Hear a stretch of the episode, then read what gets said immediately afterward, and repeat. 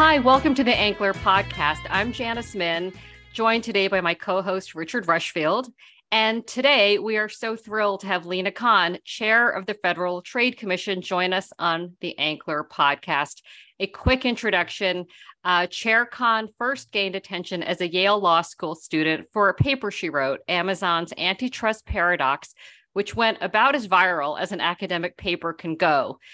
It garnered attention at the highest levels of government and the media. And in the paper, she wrote that Amazon had amassed so much power that it was actually controlling parts of the economy in such a way where small businesses and retail retailers had become dependent on their biggest competitor even to survive. She called for a reexamination of the traditional ways antitrust regulation has been used. Uh, traditionally, it's focused largely on the consumer in terms of pricing and fraud. Fast forward to 2021, and President Joe Biden appointed the then 32 year old to be chair of the FTC. She is also an associate professor of law at Columbia. Since then, she has overseen the agency's attempt to block Microsoft's $70 billion acquisition of Activision Blizzard and fought to block Meta from buying the VR startup Within. And last month, the FTC and DOJ released guidelines for what companies will be required to consider in future mergers. One of the 13 points is for companies to consider the impact of proposed transactions on labor, which brings us to the world of entertainment. Welcome, Chair Khan. Thanks so much for having me. Thanks for being here. Um, so, I have to start with a pretty basic question here.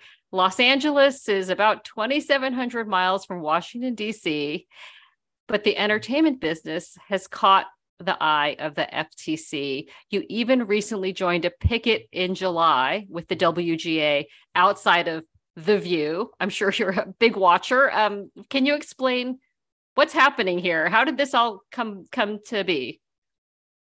So, at the Federal Trade Commission, Congress has charged us with preventing unfair methods of competition and promoting fair methods of competition.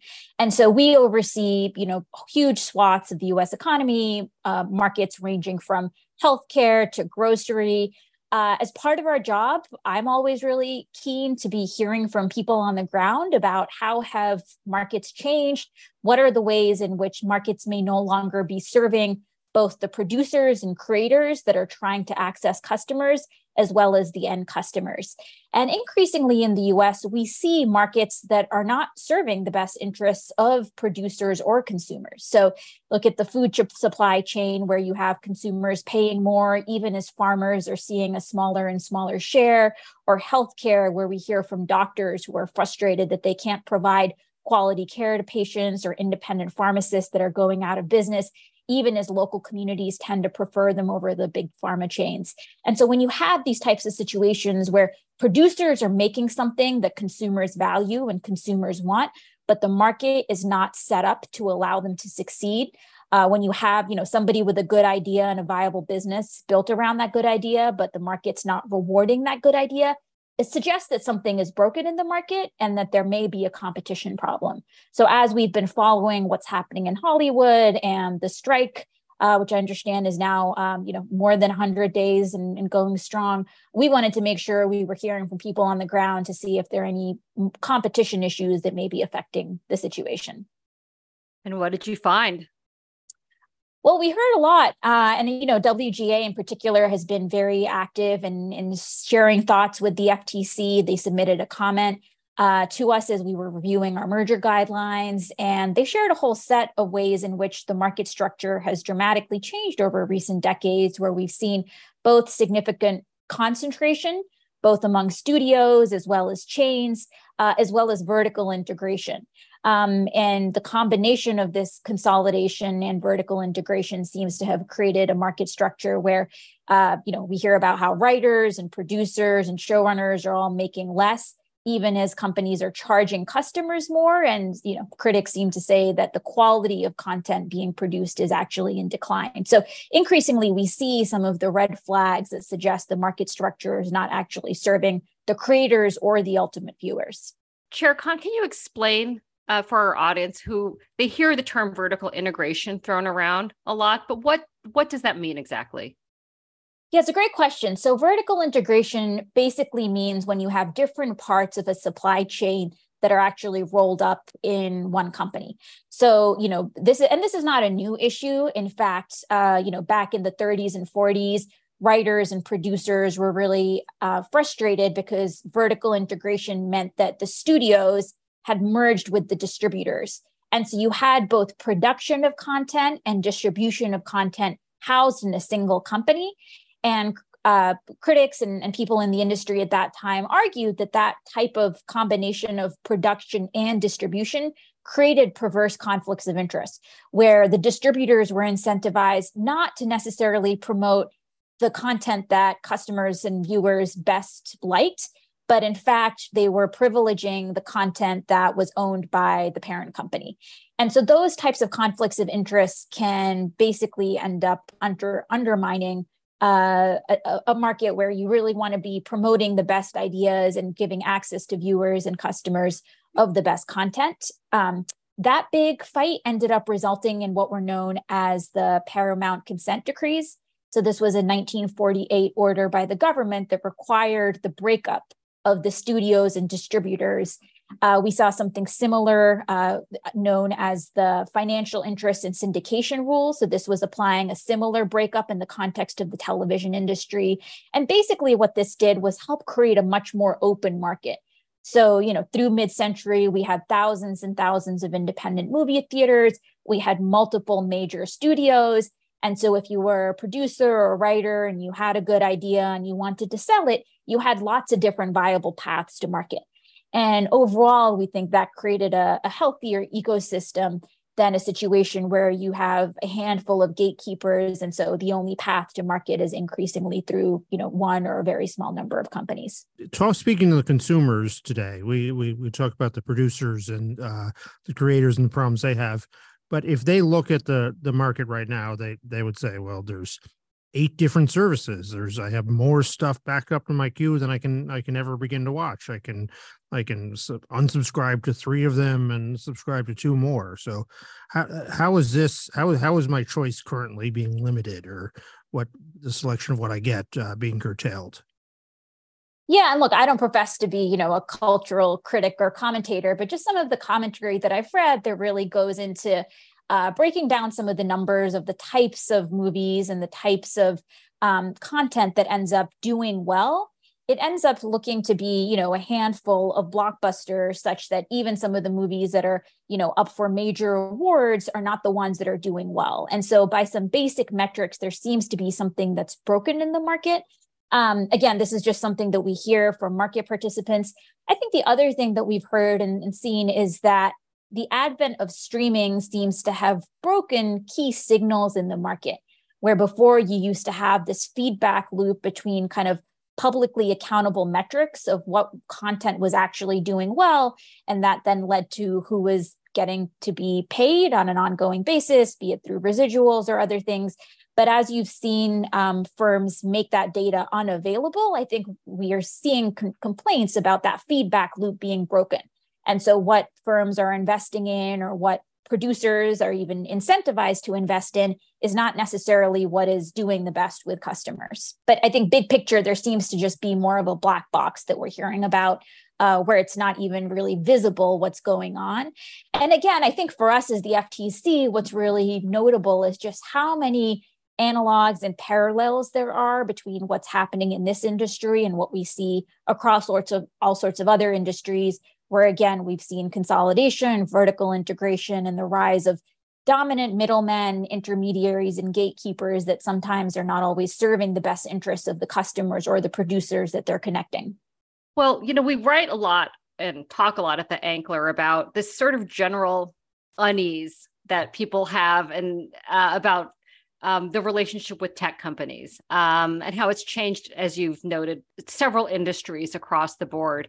Um, and I thought this quote was uh, was great. Representative, I know he, I know he is retired, but Representative David uh, Cicilline, am I pronouncing that right? Cicilline, mm-hmm. Cicilline, excuse me, of Rhode Island, um, and he was the ranking Democrat on the subcommittee on regulatory reform, commercial and antitrust law, and he gave this comment which I thought would really resonate with people. Um, the whole country has been struggling to understand why the economy is not operating in the right way.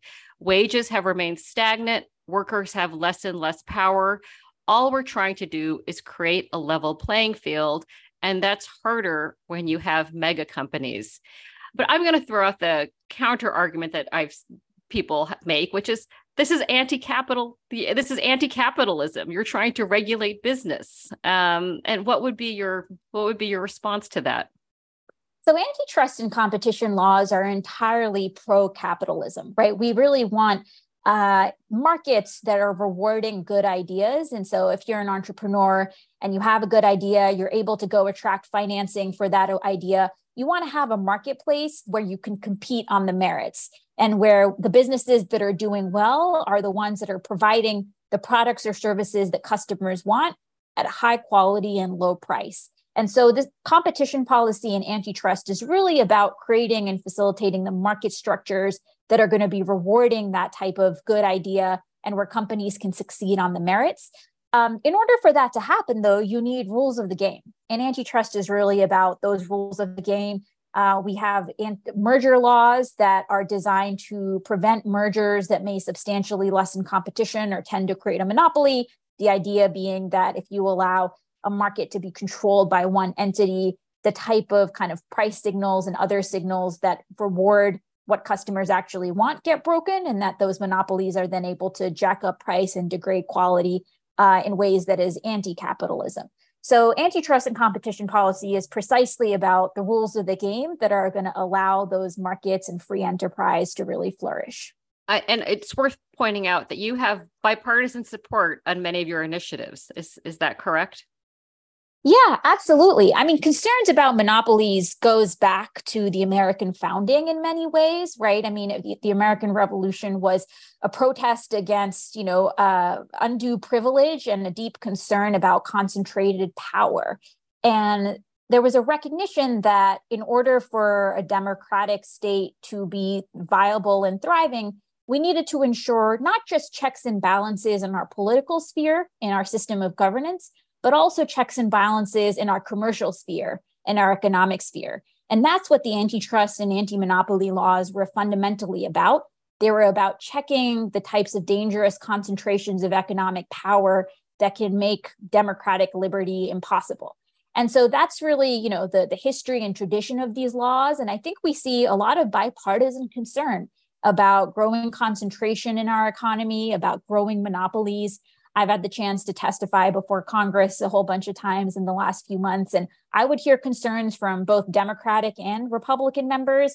I would hear from members about how monopolies are hollowing out rural America, about how monopolies are making it very difficult for consumers and patients to be able to afford life saving medicine, about how consolidation is making it harder for workers to earn a fair and living wage. And so I think we've definitely heard about concerns from from all sides.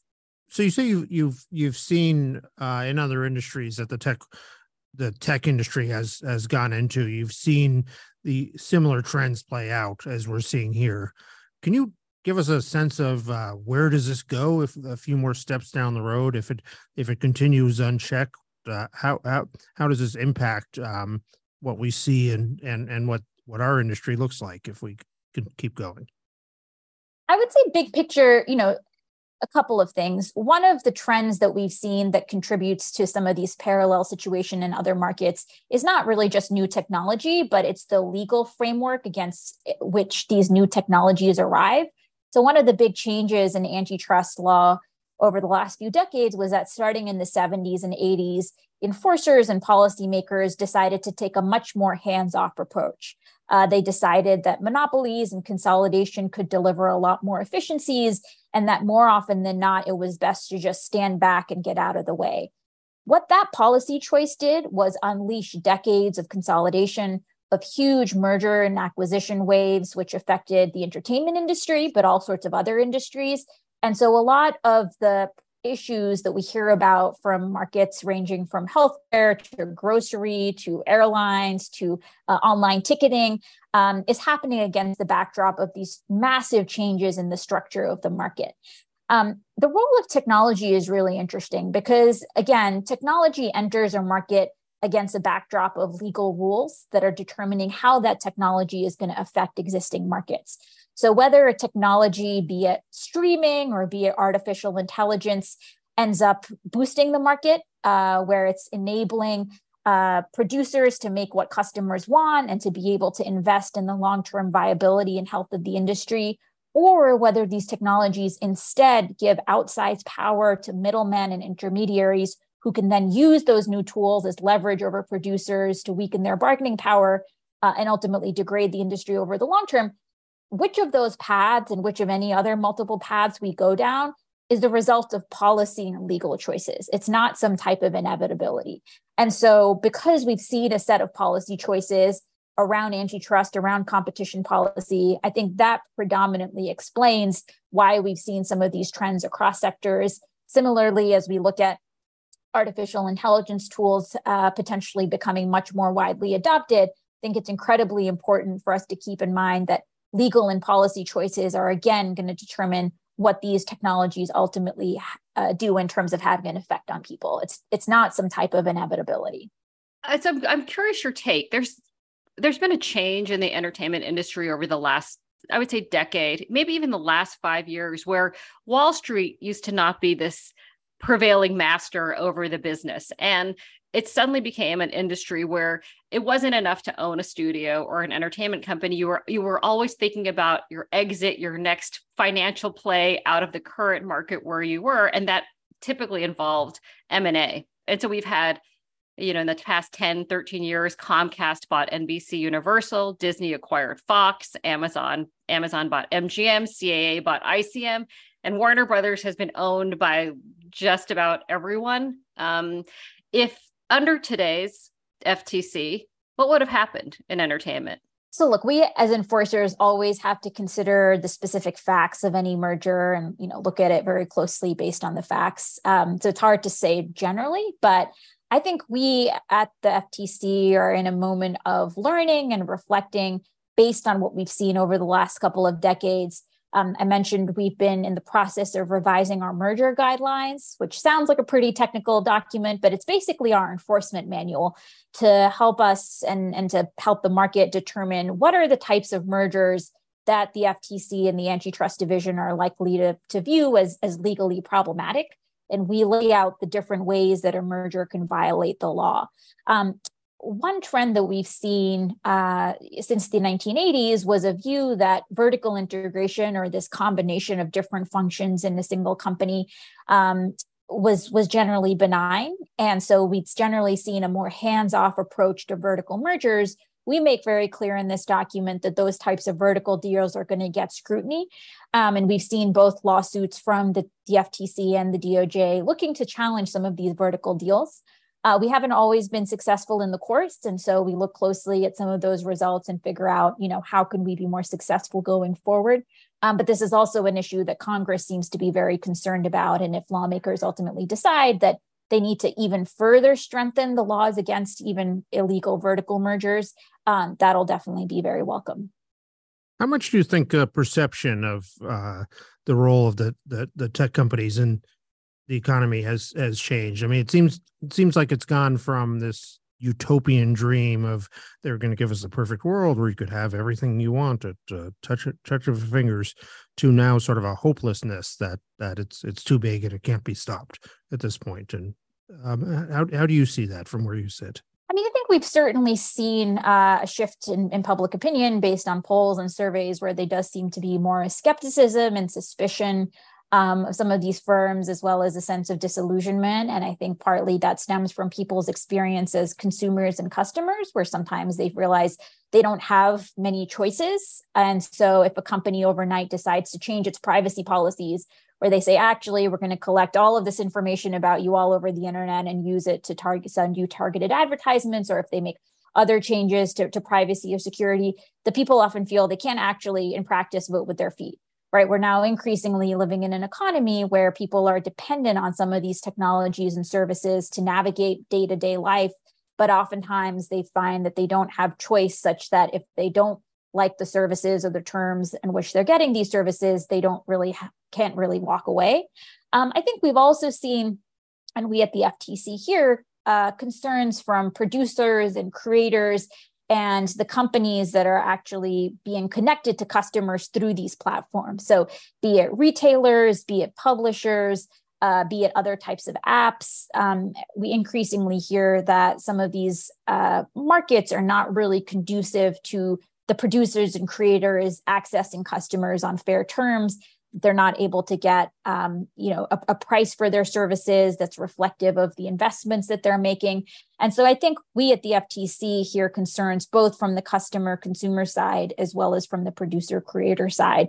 Um, and so it's certainly something that we continue to, to hear concerns about and uh, determine how we can be best acting in this area. I wanted to just flag this quote that Adam Conover, a writer and WGA board member, let's see, he said in uh, April 2022 that when AT&T acquired Time Warner, let's see, that his show got killed, that there were budget cuts and his show got killed. And I think there were, I, I, if I'm not mistaken, I think when Disney acquired Fox, that that was essentially the beginning of the end for back end payments to creators and I think you might be familiar with an essay Alena Smith, the creator of Dickinson, wrote for us titled The Death Spiral of Hollywood Monopolies. And in it, she stated really clearly like, this does not work. This system we have doesn't work for creators. It doesn't work for executives. It doesn't work for anybody in the business. Um, yet, I, this inevitability um, of, of consolidation keeps going. And I just wanted to read you Paramount Global CEO Bob Bob Bakish recently said consolidation has been the rule in business for a long time, certainly in media. So it's hard for me to bet on anything other than consolidation will happen in the future. And then Jason Kilar, the former CEO of Warner Media, wrote in the Wall Street Journal two or three major mergers and acquisitions involving enter- entertainment companies is coming in the next 24 months as cash flow challenges deepen. So, how do you speak to that inevitability? Is it inevitable? And is what are the things you're putting in motion now not going to stop things in the near term? Look, I can very much appreciate why there can be a sense of resignation and inevitability, but the very reason that Congress passed the antitrust laws was to ensure that lawmakers and policymakers are actually the ones who are in the driver's seat about determining whether our markets are monopolized or whether they're open and competitive and serving both producers and consumers alike. And so we have tools where we can address this problem. Um, you know, we are we can't do it unilaterally. Uh, in order to bring lawsuits, we have to file them in court and ultimately courts make determinations about uh, you know whether a merger can go through or whether the agency can be successful in blocking it um, but i absolutely think continued public scrutiny on this is vital and for the antitrust agencies to continue hearing uh, from people across the board is, is absolutely critical. Uh, we got over 5,000 comments as part of our revision of the merger guidelines, including uh, writers, actors, uh, direct the Directors Guild of America, um, and it's really vital that we hear directly from the people in these markets so that we don't have blind spots and are not just going off of an incomplete picture of how a merger is going to affect an industry and a market.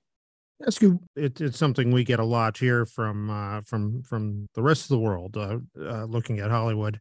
Why, why should why should anybody care about Hollywood? Why should why why should anybody who's not who doesn't work here for a living? They they you know they tend to look at our our strikes, our unrest, and say, "Oh, you're a bunch of spoiled actors and writers." And and what do we? If you all, if if if Hollywood fell into the ocean, we'd watch YouTube shorts and we'd be just fine.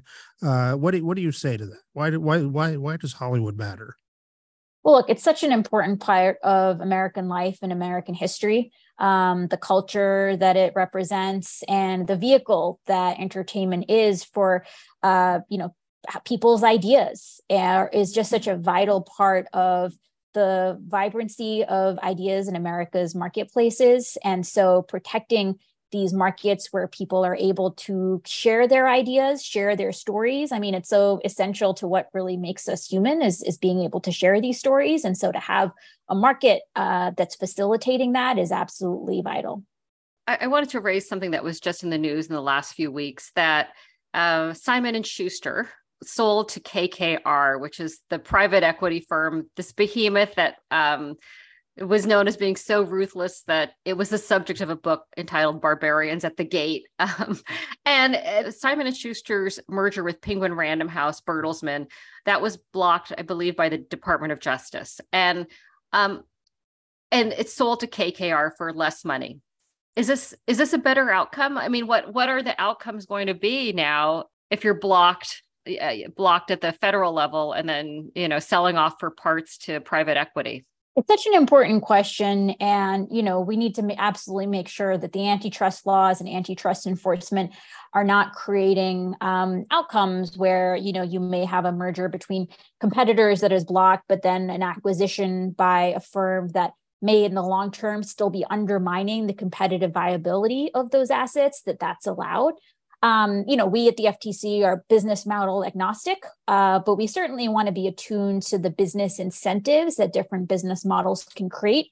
Uh, you can have a whole set of different private equity firms that are prioritizing different business strategies, but there is one model of private equity that's focused on kind of the strip and flip model, right? So you buy an asset, you load it up with debt, you extract value and sell it off.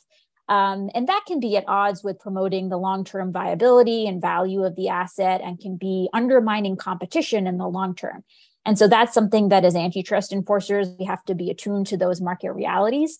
Um, you know, ultimately, we have to apply the existing law to the relevant facts on a case by case basis, but we certainly also have to be aware of just the realities of how businesses are making these decisions. So one one thing I, I know you speak to a lot of uh, a lot of our corporate leaders here, the uh, the studio heads uh, and the like. And for me, one of the mysteries has been the, the the drift of the streaming wars has been very bad for the legacy studios. They, they've almost all done uh, pretty badly at this time. How how do how do the people in charge, without talking about any specifics, how do they feel about about this, and why are they upset about where things are going? Are they trying to to resist it, or they do they feel just as helpless as the rest of us to just drift along with uh, the flow of this? You know, I think overall you can always see how markets can either be structured to incentivize a race to the top or be incentivized or be structured to incentivize a race to the bottom. And so sometimes when you see markets that have entered a bit of a you know doom loop where everybody's doing a race to the bottom that can be bad for everybody right? And i think the role of, of policy and of legal rules is to actually try to incentivize that race to the top. Because again you want companies and you want producers that are able to be in a market where they're producing something that customers value at high quality and a good price. And that's ultimately the type of competition that we want to be promoting when you have a market where I think Janice, as you said earlier, everybody seems to be losing, there seems to be something you know deeply broken in those types of instances, and and that's where I think policymakers have to be aware and, and be able to act. Oh my God, the doom loop! I love that. It's it's very apt for these times. Which which uh, brings me to my question. So these strikes there's some there was good movement um, in recent days where it looks like their sides are talking again and their counter proposals are going to be put forth by the WGA. So after these strikes are resolved, the larger issues remain. However, am I right? Yeah, I mean, look, I don't want to prejudge, you know, anything what what what is or isn't achieved um, through these contractual negotiations, but uh, based on what we we're hearing from from writers, from uh, actors, from others, it seems to be that some of these issues are stemming from market structure questions. And so, unless those market structure questions are addressed, it seems like potentially some of these power imbalances will, will persist. So, what happens now? We're about to enter, God forbid, a presidential election season. Um, I know Biden, you know, he appointed you, he uh, is a big believer in your agenda. What happens to our corporate life if Biden does not get a second term? What happens to your agenda? So, look, we at the FTC are on the front lines of protecting Americans from unlawful business practices um, across sectors of the economy. Um, and we're really proud of the work we've already been able to do, but there's a lot more work to be done. Um, at the end of the day, I think one of the biggest changes that we've seen over the last few years is that antitrust has gone from being a arcane, esoteric, technocratic area to something that more and more people recognize is actually critical to shaping their day to day lives. Right. And I think the more and more we see people recognize antitrust and competition policy as not just this arcane field, but actually something that determines uh, whether writers and producers and directors can be accessing a market that's working for them and working for viewers or versus whether that market is instead one that's not working for anybody, the more we recognize those as questions of policy, including antitrust and competition policy, I think that change in, in awareness can have a lasting impact no matter who ends up being in these positions going forward. So when when you look at the uh, potential mergers that we talked about, and it's a parlor game in Hollywood to uh, to say this company will buy this company and try to try to play it through. I know you can't speak to uh, individual circumstances, but uh, how do you look at how you would respond to to these combinations, and what are the uh, what are the instruments available to you? They your your predecessor tried to tried to stop the uh, Warner Discovery merger, and uh, that was unsuccessful in the end. So what what can you do? Uh, how do you look at those, and what can you do about it uh, ultimately? I think what Richard's really asking is, how would you feel about Apple buying Disney or NBC Universal buying Warner Brothers? And we know you can't speak to specific companies, but that's what he's really saying. yeah, and I'll say big picture. You know, the FTC shares jurisdiction with the antitrust division, and so some uh, we kind of split and divide and conquer by sectors, and some of these um, industries are in their wheelhouse you know, when we get a merger uh, and, and, we think there might be legal problems, the first thing we do is is dig deeper. Uh, we try to hear from a whole set of perspectives in the market, um, and especially when you have you know consolidated markets or highly concentrated markets, we want to be especially vigilant because that's where Congress wanted to, in particular, arrest monopolies and their incipiency. Uh, in the proposed merger guidelines that we recently published, we lay out some of the factors that we consider um, Janice, you mentioned that we also specifically mention how mergers can reduce competition in ways that hurt workers and labor.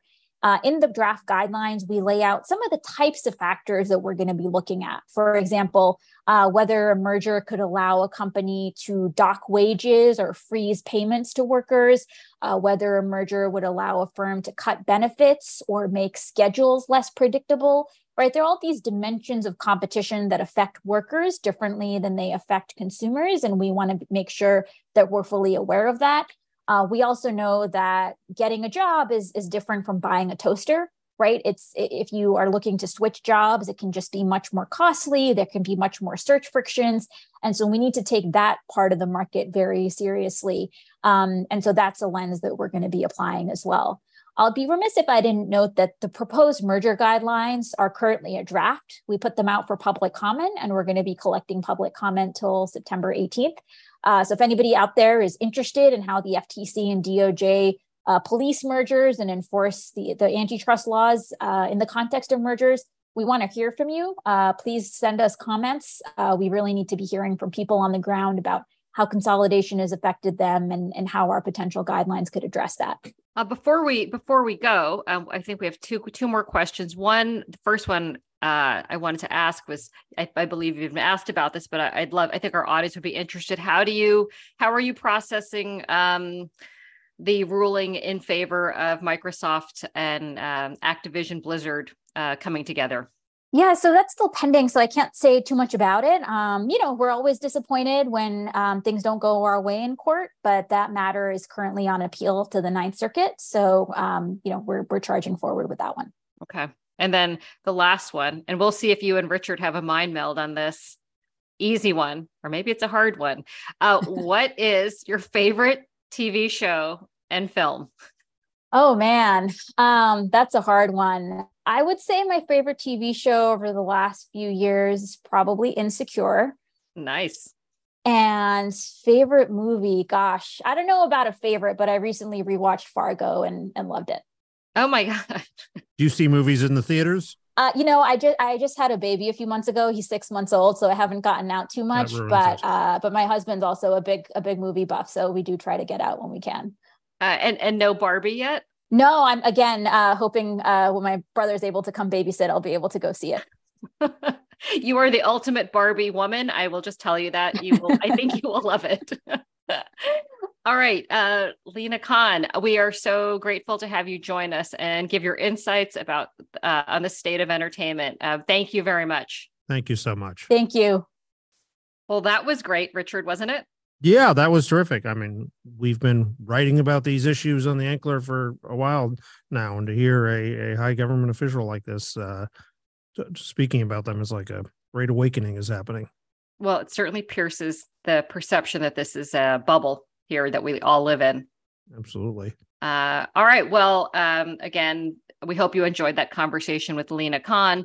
Please remember to subscribe to The Ankler for more news and information about the entertainment business at theankler.com. Subscribe to us on your favorite podcast apps to hear the podcast and follow us on the socials at The Ankler.